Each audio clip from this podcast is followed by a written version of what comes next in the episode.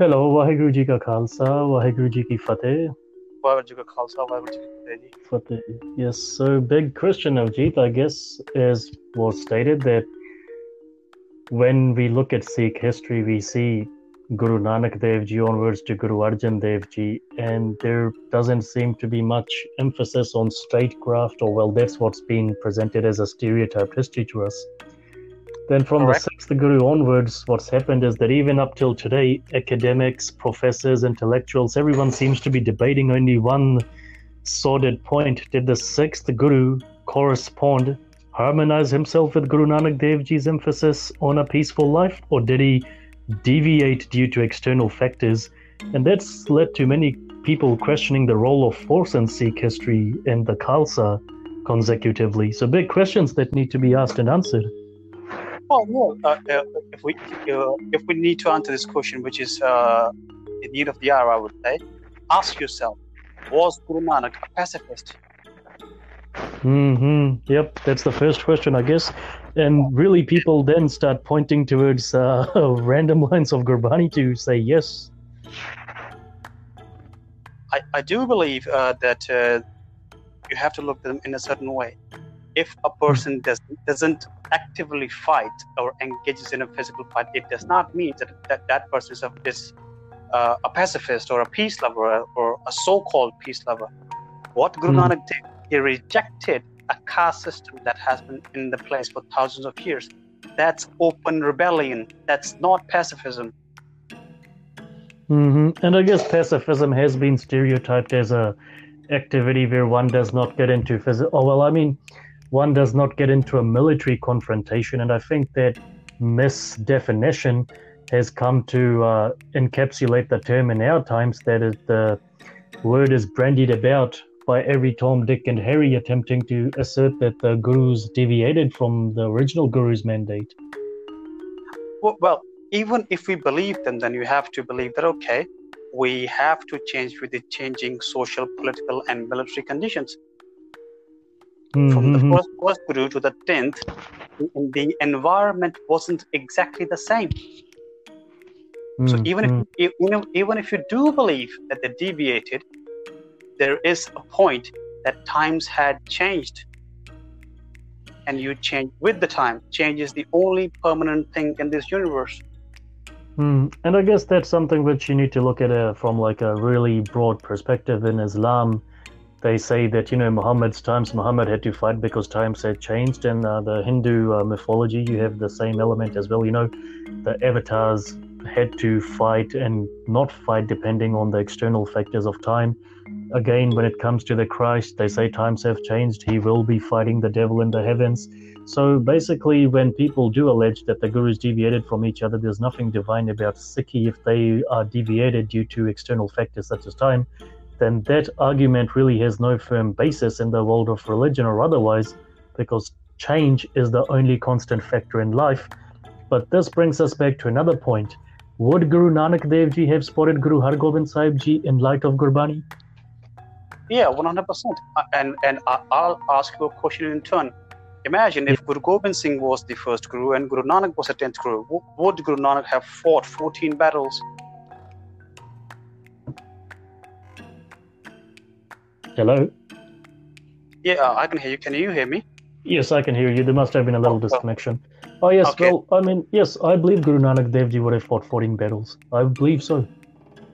Yeah, uh, but uh, I- think we need to emphasize and we need to, we need to find out that where does this thing comes from. That Sikhi is pacifism, and it's all about peace and doing kirtan and nam japana, and that's it.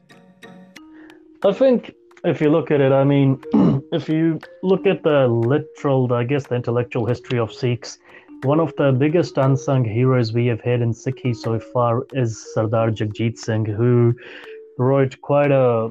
It didn't prove to be controversial, but nor did it prove to be a widely read book when he published it first in the 80s. It's only now that it's been translated in English that it's become sort of like the Magna Carta for Sikh studies, which is, uh, you know, Sikh studies which operate outside the field of, you know, archaic mountainous aca- academia.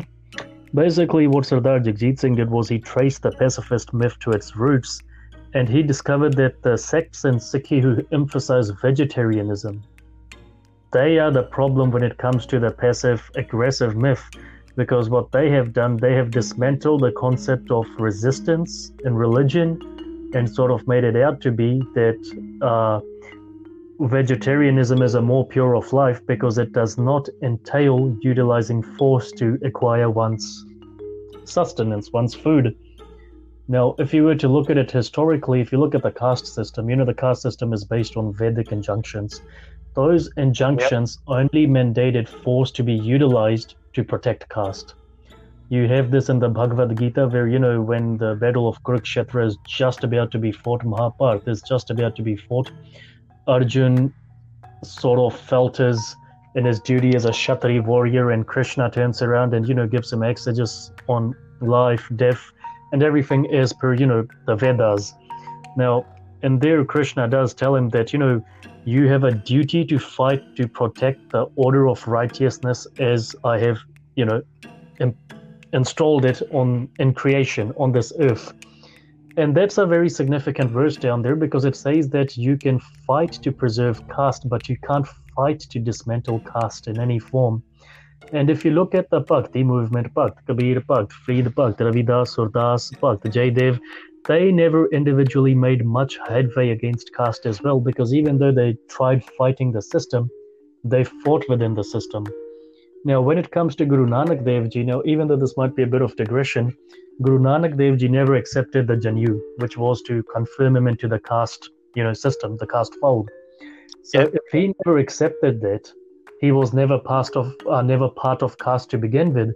He was outside the system, casteless, which was pretty much uh, seen as being akin to being an animal at the at the time, subhuman.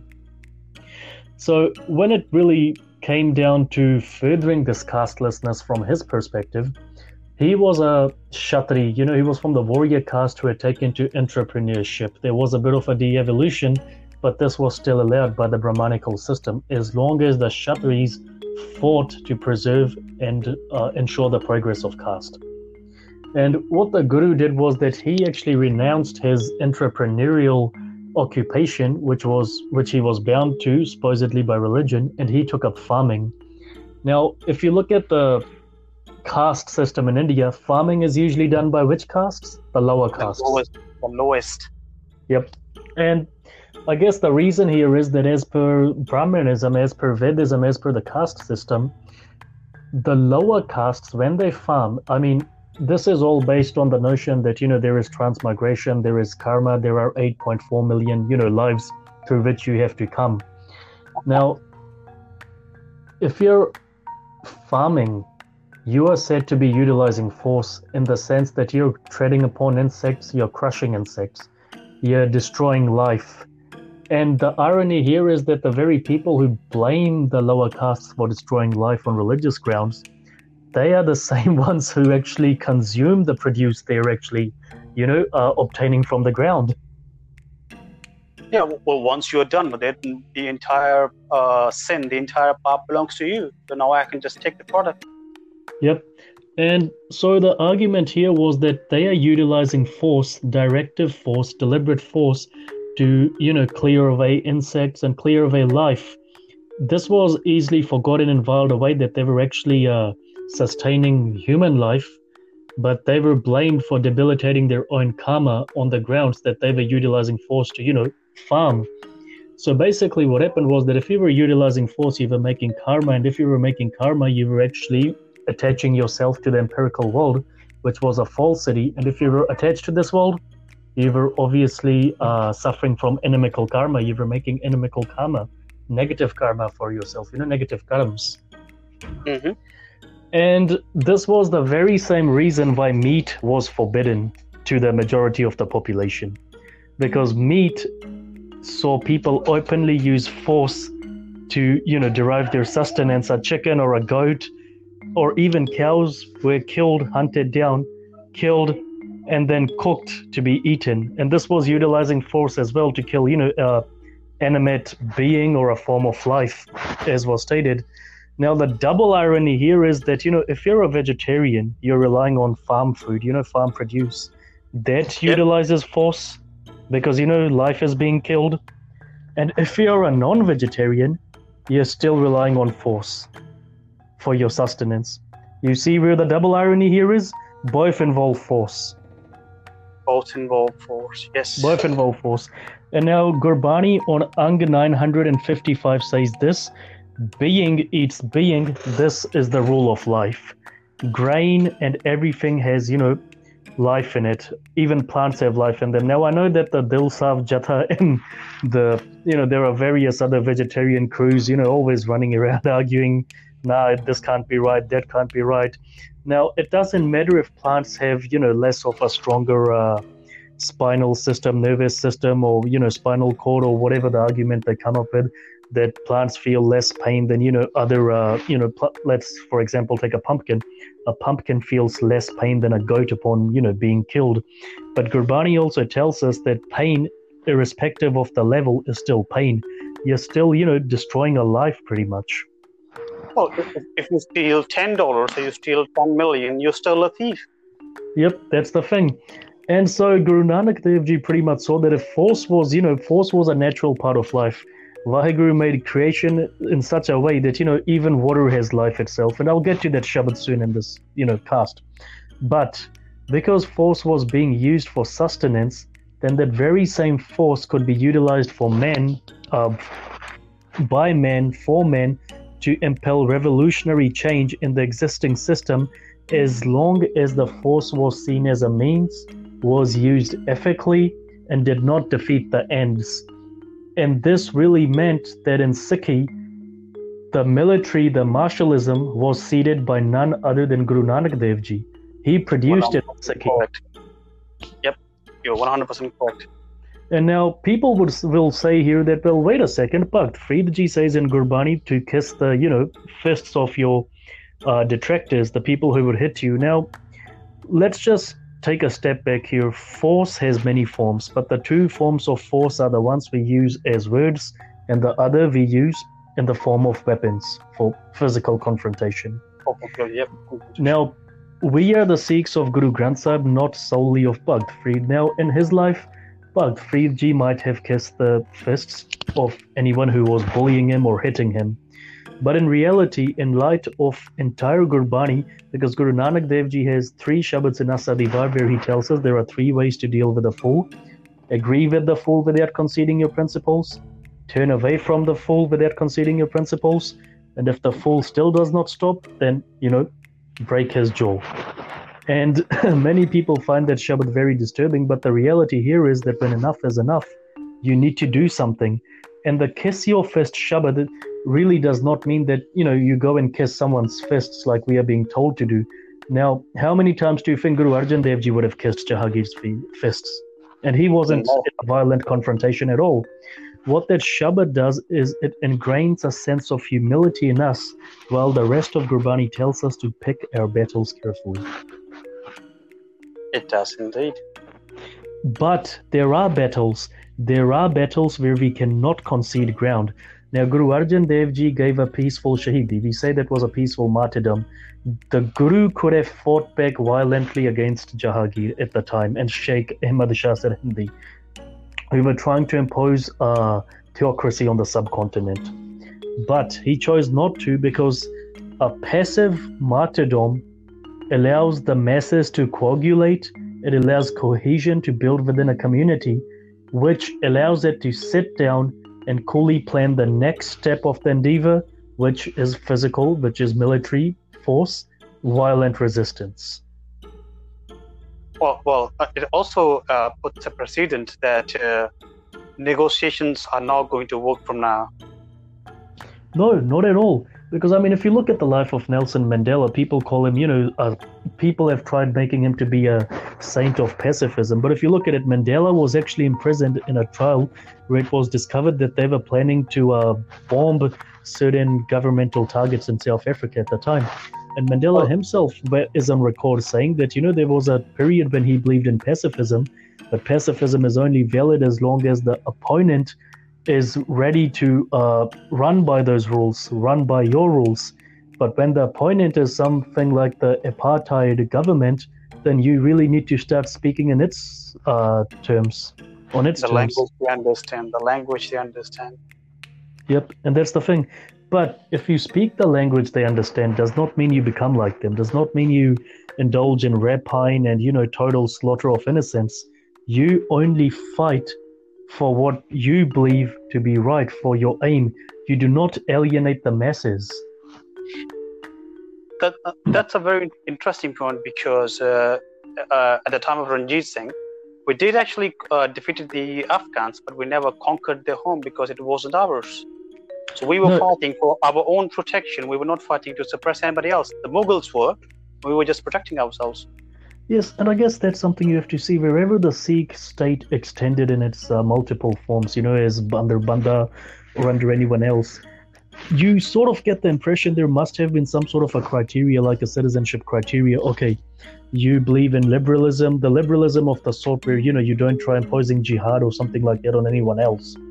And you believe in, you know, working by your, uh, in a strong work ethic, contributing towards the community Come and join our state. We will protect you without any material benefit as long as you stay dedicated to us and pay the dasband as a tax, you know, one tenth of whatever you earn.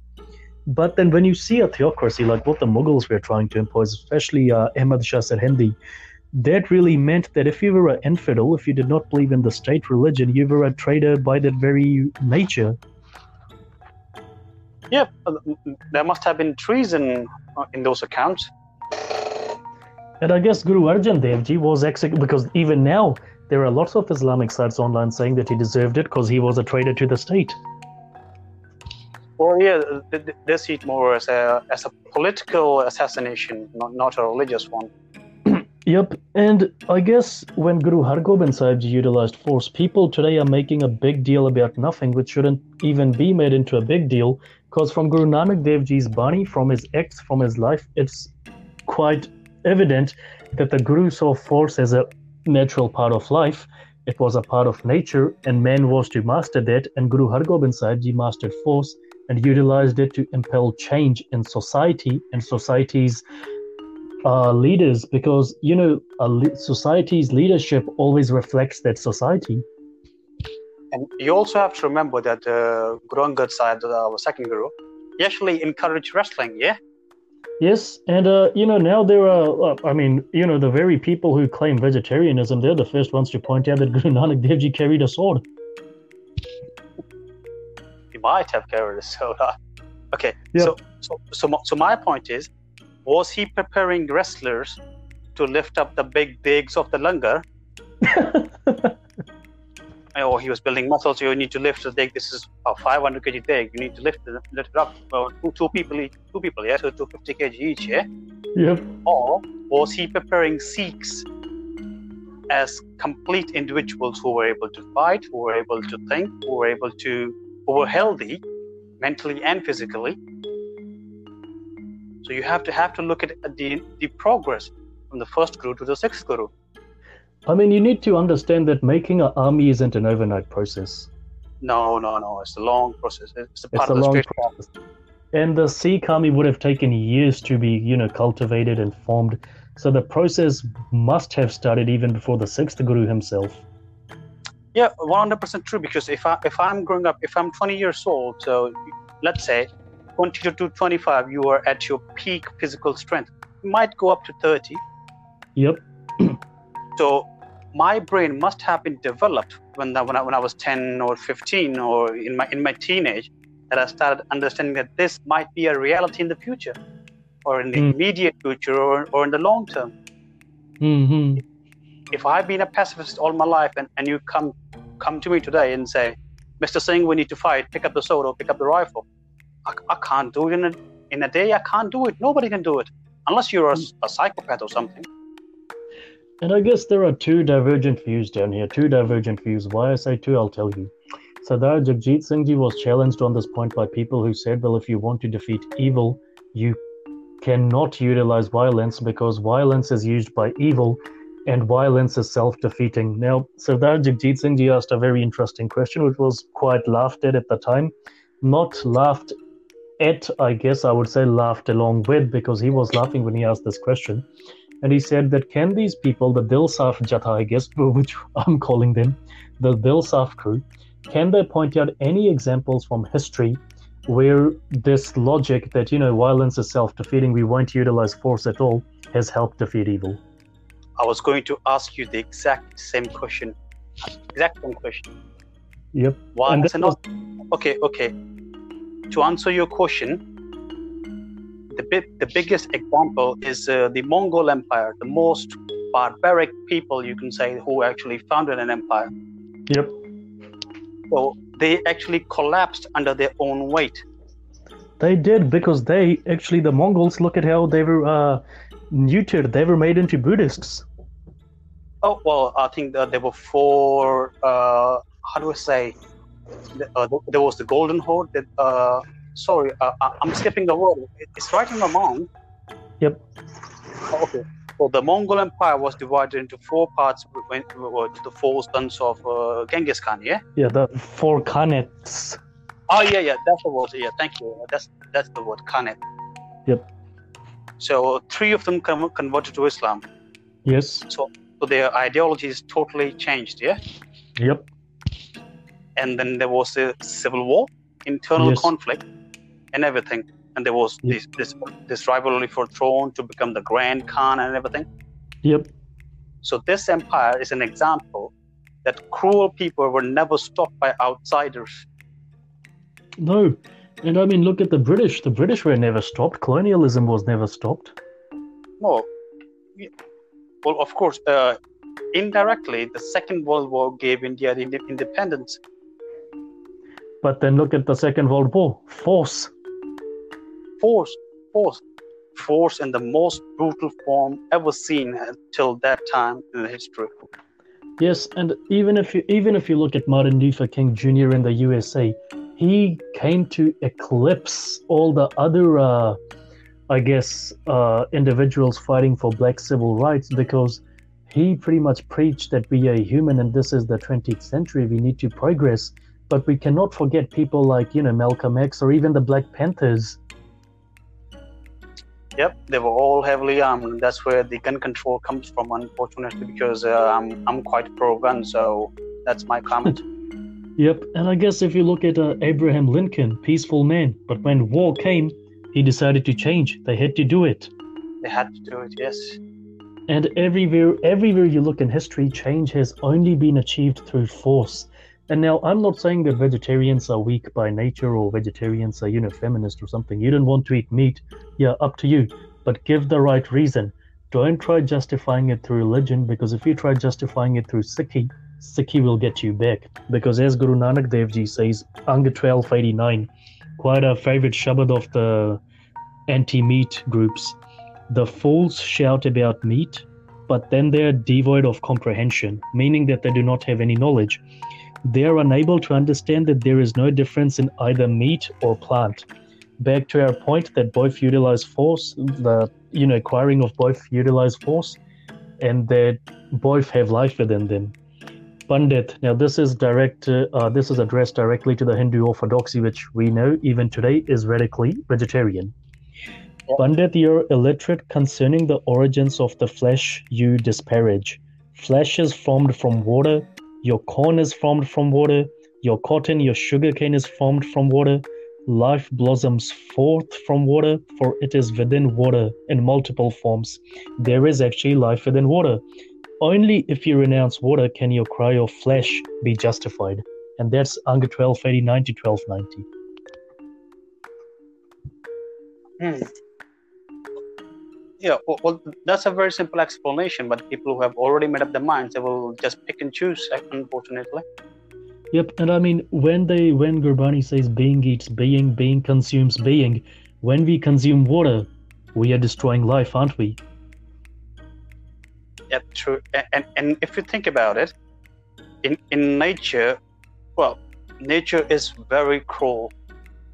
Yes, that's And- just the way of and, nature. and yeah, and and in nature there is there is I- think there are like very very small number that's purely vegetarian. If Yep. if you, if you think about it, even the so-called vegetarian animals Yes. are opportunists. They are on on video eating meat. Yes, and that's the thing. Animals will eat meat. They will evolve to, they will change to eat meat. Yeah, uh, uh, uh, and I mean herbivores sometimes eating meat. They are on, on video. I've seen many videos. I can, Yes, I can that's- post a link if you want. That's the thing. That's the thing. Do post them on the Facebook group. But yes, many will eat meat, and I guess what it really comes down to is that you know it's the religious grounds for denying meat which has made us so insipid, marsh in terms of martial quality. But then on the other hand, when you try worshipping that quality, when you build up that one quality alone, then you're pretty much destroying people's intelligence, aren't you? Well, if, if you are a religious person, then then there's a straight question to you: Why do carnivores exist in nature? If Yes, the so, if, if the fella sitting upstairs wanted us to not eat meat, then he should have led by example by not creating animals that only eat meat. Lions shouldn't exist. Wolves shouldn't exist. Leopards, tigers, they, they shouldn't exist. Eagles shouldn't exist. So that, that's the thing. That's the thing, and this is where we have contradictions, where it comes down to the fact that you know Sikhs have weapons. Why do Sikhs have weapons if they're pacifists? Or you know, why did the gurus go hunting? And then you have these really ludicrous myths like, oh, they went hunting to liberate souls. Yeah, there were only like 50 souls a year. Yeah. 50 souls a year. Yep, 50 souls a lifetime. Yeah, and yeah, they, they had a quota to fill and then just just sat at home. Yep. So why don't we go hunting to liberate souls? Well, of course, we are the sons of Guru Gobind Singh. We are in somehow an equal stature. We could do that. And then we come down to the fact now, before we start discussing other aspects of Guru Hargobind Sahib Ji's life. I've just received a question down here. Uh, what about Bhakt Kabir Shabad on Ang 1377? Kabir, they who consume fish, marijuana, and tobacco, they rush to pilgrimage sites. There they are told they will go to hell. Now, that's the exact meaning of that Shabad. You know, Bhakt Kabir is asking, what good are your pilgrimage sites that if people eat some stuff, consume some stuff, it's considered a sin. Why can't going once to these pilgrimage sites make people renounce all this, uh, all these eatables, consumables, which are said to lead into sin? This has nothing against or for meat in it at all. I, I think it's, it's just calling the hypocrisy out that you can That's- commit an endless amounts of sin, then go to a single place, take a bath, and all your sins are now absolved. That's the thing. That's the thing. And I guess one more thing down here which needs to be noticed is that this Shabad is the only one where the direct Gurmukhi is actually transliterated into English to uh, make it seem as if, you know, the exact message is on being vegetarian. Well, okay. Being a vegetarian or a non-vegetarian is a personal choice, nothing to do with or any religion, if I could say. If you're a vegetarian, fair enough. If you're a non-vegetarian, fair enough.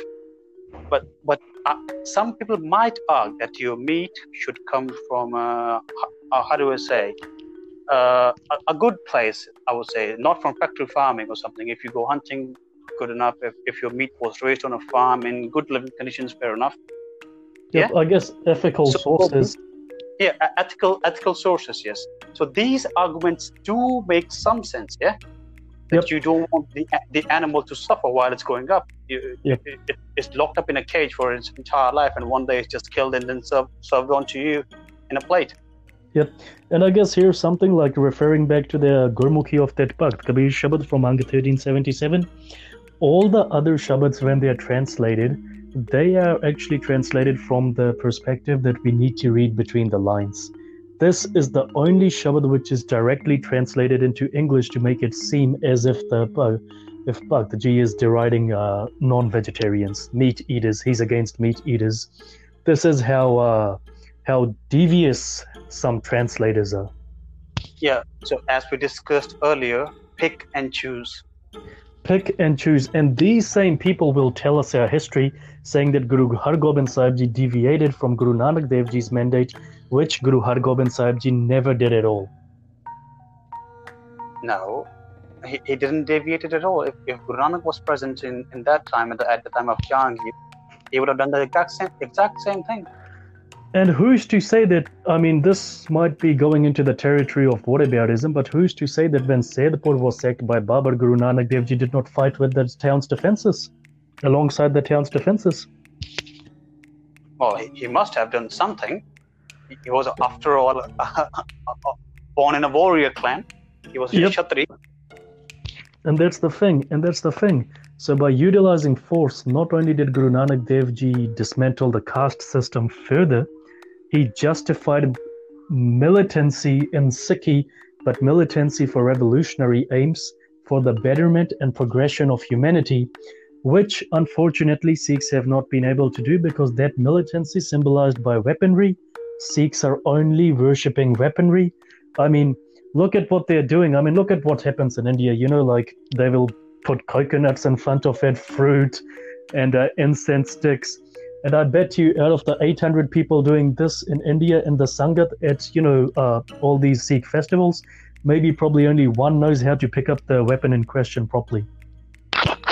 Well, you have you have to ask ask another question to yourself that these weapons were used in the 17th and 18th century. What Yep. good are they today? That's the thing. I mean, if they're religious relics, keep them like religious relics, but don't expect you know the guru to jump out of these relics. Well, in, in, in the same sense, you, uh, I've seen a lot, lot of people who, who, who just dress up like it's 18th century or uh, uh, late 18th century. Hmm, and that I, usually, uh, I usually look at them and say, okay, why are you dressed this way? It's the 21st century, and you are just, just uh, wearing a three foot tall turban. What's the whole? And- what's the whole point? Yep, and that's the thing down here. It's that conspicuity which is trying to say that we are going to impose religion in the public life, which even our guru, which even our gurus were against. Yeah, they never did that. No, yeah, you're right. Yep, and another thing, I guess, before I round off on this one here from my end is that you know, Guru Hargobind Sahib Ji's life is used to say that if you die on the field of battle, you will become a hero. Now, if you don't become a hero in the eyes of Vaheguru if you die on the field of battle, unless you're dying for principles and your and uh, sacrosanct beliefs, which entail the cultivation of human progression, and we find this referred to on Ang 1237 of Gurbani. Neither is the maker of this world won over by warring and dying in the field of battle. So, jihadi violence, militant violence, all that sort of violence in the name of religion, that gets you nothing at the end. Well, uh, uh, I think uh, a lot of people often miss this thing that uh, dying is end of your mission. Mhm. Living what you what you have done while being alive is more important. And this is where we have this emphasis, you know, and this emphasis has grown in the last 40 years among Sikhs. Shahidi, Shahidi, Shahidi. Well, hey, wait a second. What is the Shahidi for? Well, I, I, I think uh, Shahidi is a Muslim concept. Shaheed is a, uh, a, a word that comes from uh, Muslim sources. It, it, there's not- nothing to do with Sikhi.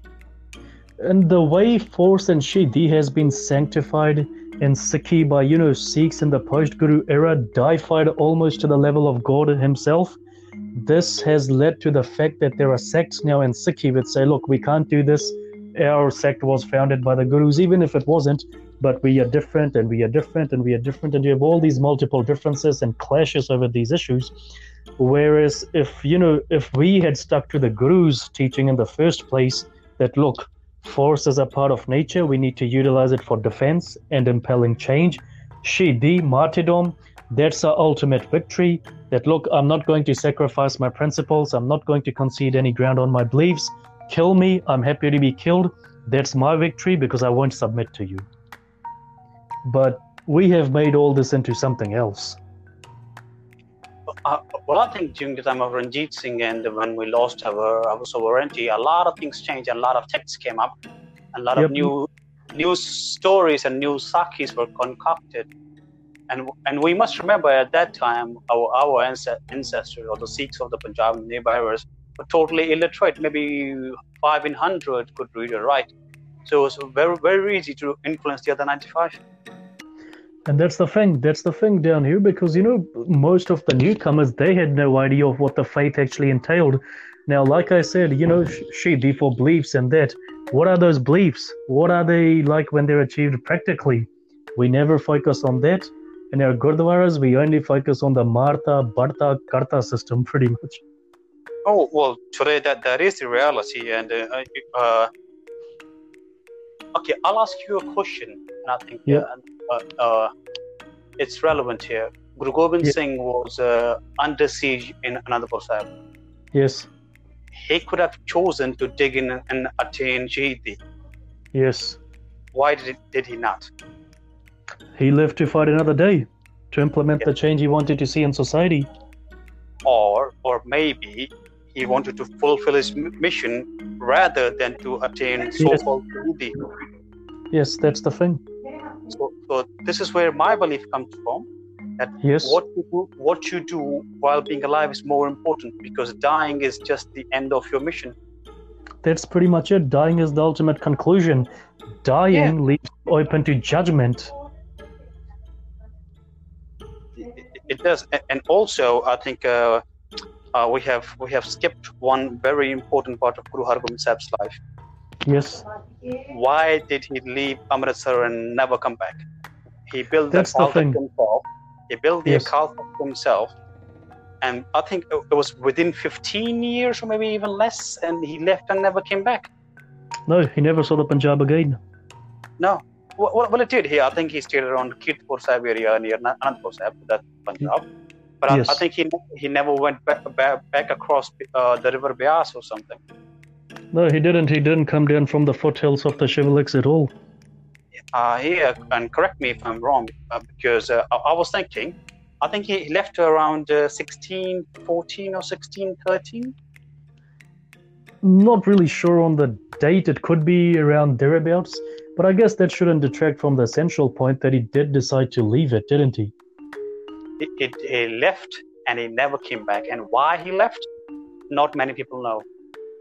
No, and that's the thing, because I mean, if you look at it from one point of view, if it was a sacred, I guess sacred in the conventional sense, in that sense, if it was sacred, then it would have made sense for him to, you know, make a last stand from there. But because it was sacred in the sense that it united the Sikhs, was like a capital house, a constitutional slash meeting ground for the Sikhs. If he left, if anyone left that, I mean, at times Sikhs had to leave Darbar Sahib. It was demolished, you know, thoroughly ransacked. Yep. It didn't mean that it destroyed any religious principle at all, because the religious principle is inside Gurbani, inside how you live, and that's the principles which the Darbar Sahib used to give out to the Sikhs, and that's why it was seen as being sacred, not in the sense that miracles or something like that happens there. I mean, so, if we were to take that line of thought, if you look at Mecca, Mecca was ransacked three times. The Byzantium Empire is said to have taken away the original black stone which Abraham found. And they never returned it. They only returned a few fragments and another stone which still divides, you know, Sunni Islam. Is it the right stone or the wrong stone? But they try hiding it. They try hiding it even now in Saudi Arabia that this uh, part of history never happened because the stone, because the way they've built it up, Mecca is too sacred to be attacked in anyone's size. And I'm not saying it should be attacked, but when you're dis- when you're reversing history, erasing history, if God forbid something happens now and another army marches into it, what's there to say that the people who believed it could never be attacked, they will leave the faith saying, well, wait a second, this was a lie all along. well, then they will just put up another lie and people will be satisfied. That's the thing. That's the thing. A new breed of, I guess, sheep would be brought in. But if people are more wiser now, they will realize that, wait a second, these things don't happen at all. They don't. And the Guru departed Amritsar. He left all that. And Amritsar, as we know, fell into the hands of the Minas. Yeah, yep. Uh, uh, uh, uh, not just one gang. There must be must be multiple gangs in the city. Yep, but Sikhi still flourished and thrived. Uh, okay. Yeah, oh, that's okay. Uh, uh, let me tell you. I was born in, in a Jat family. Yeah. Yep. So uh, Guru Hargobind Sahib brought a lot of Jats into Sikhi, Yes. and then a lot of Jats came into Sikhi around the time of Banda Singh, Banda Singh Bahadur, and the remaining came into Sikhi at the time of Sikh misls to, to secure their lands and whatever. Yeah. Yes. So, at that time, if he left Amritsar, he must have had a lot of support with him. He had 2,200 uh, horsemen with him. Hmm. And he left Amritsar because of quarrels. He had an army with him that he fought four battles and won all four of them. But Yes. he never went back to conquer Amritsar and retake it back. No, and that's the thing. The gurus you need to realize went off a plan.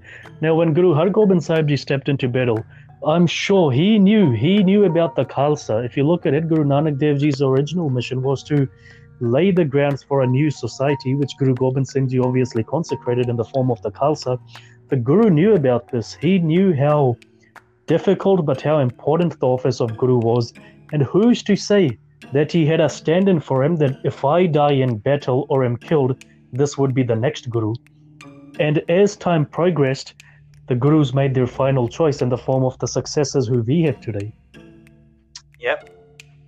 Who's to say that when Guru Har Rai wasn't born yet, the guru already had a choice in his mind that if something happens to me, this individual would take over?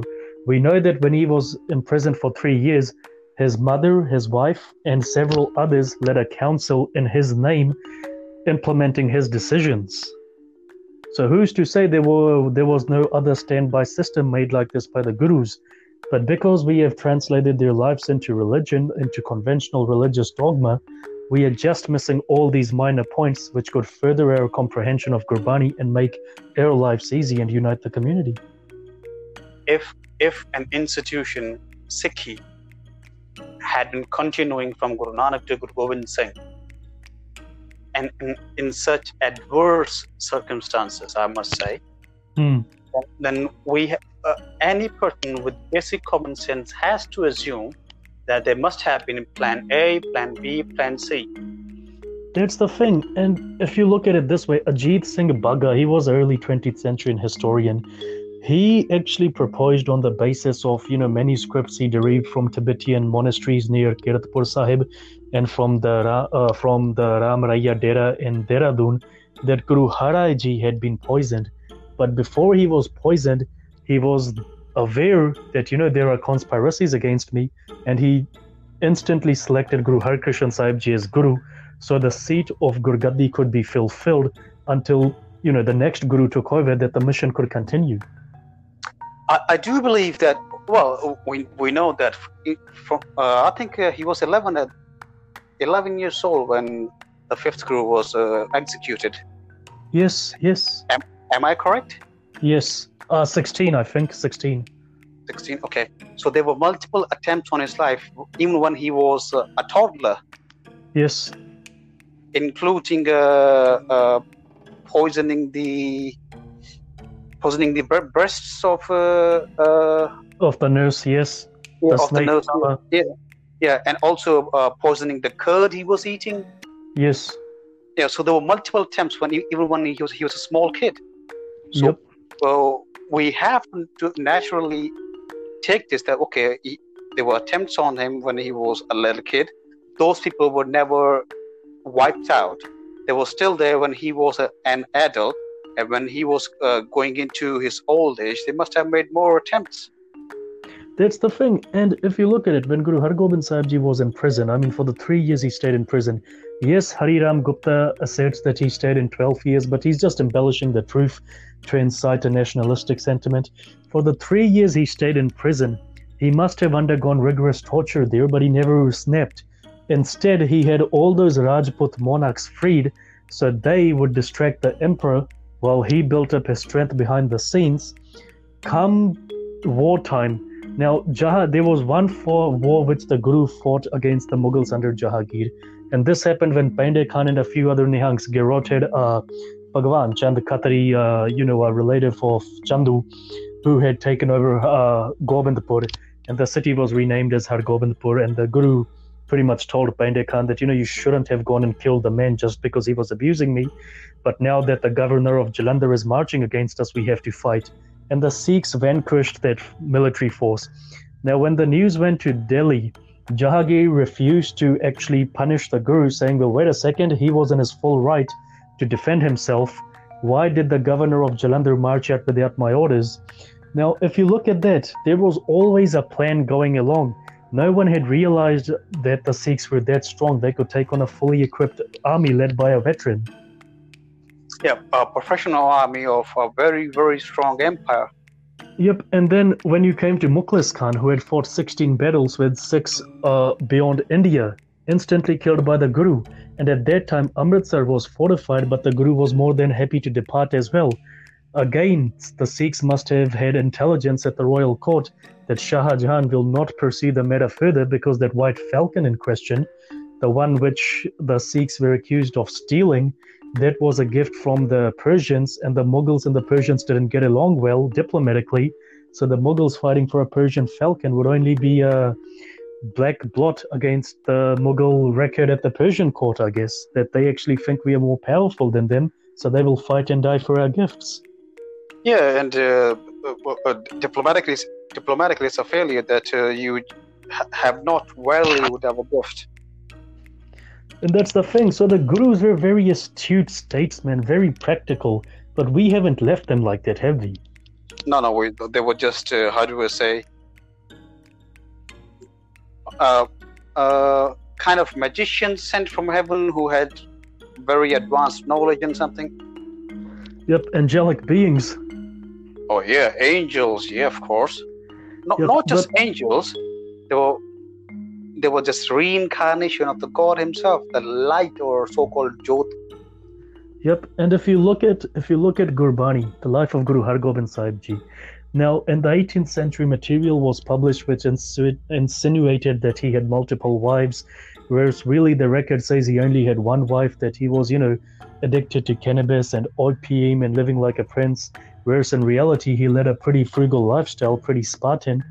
If you look at Gurbani, in Guru Hargobind Sahib Ji's life, the renditions we have before the late 17th and early to mid 18th century, they practically portray a man who was an embodiment of Gurbani 101%.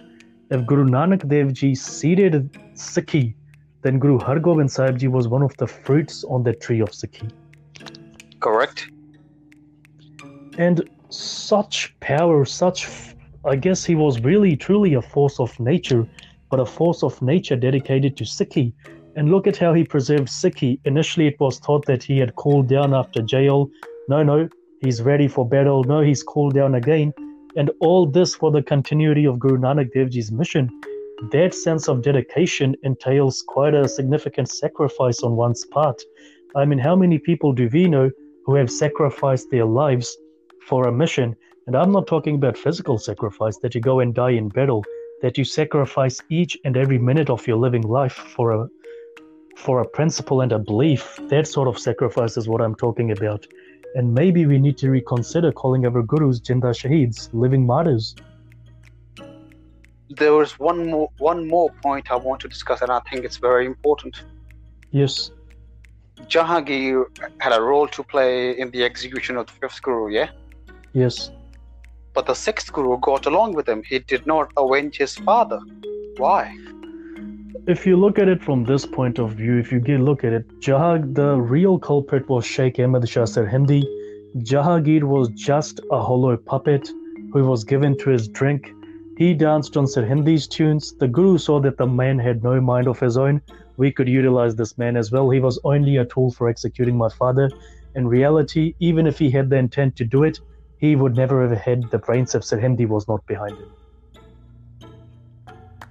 The way I saw it, because uh, I haven't read very much about uh, what happened in, uh, at that time, that that part of the Sikh history. Yep. I was thinking, the Guru must have had a view that what is the most important thing to do today. Yes, that also played a part. That also played a part that we can't get into unnecessary wars. Yeah, uh, of course. Uh, there's no point to just buying trouble when we have a mission to complete. Yep, that the ultimate triumph will be the triumph of Sikhi and not my own personal triumph, not my vengeance. yeah, not my own personal vendetta and my own personal vengeance. Yes, and that's the thing. So, and see and see how how big of a sacrifice this is. That mm. you that you are willing to let go of every single desire and wish of yours for Sikhi. That's the thing, and maybe that's why Bhai Gurdas called him the annihilator of foes, the true annihilator of foes. And that's why the title of this podcast was kept as Sokayate Sura. Yeah, a very deserving title. Okay then. Okay, then, then thank you for joining us then. Until next time. Until next time, Waheguru Ji Ka Khalsa, Waheguru Ji Ki Fateh.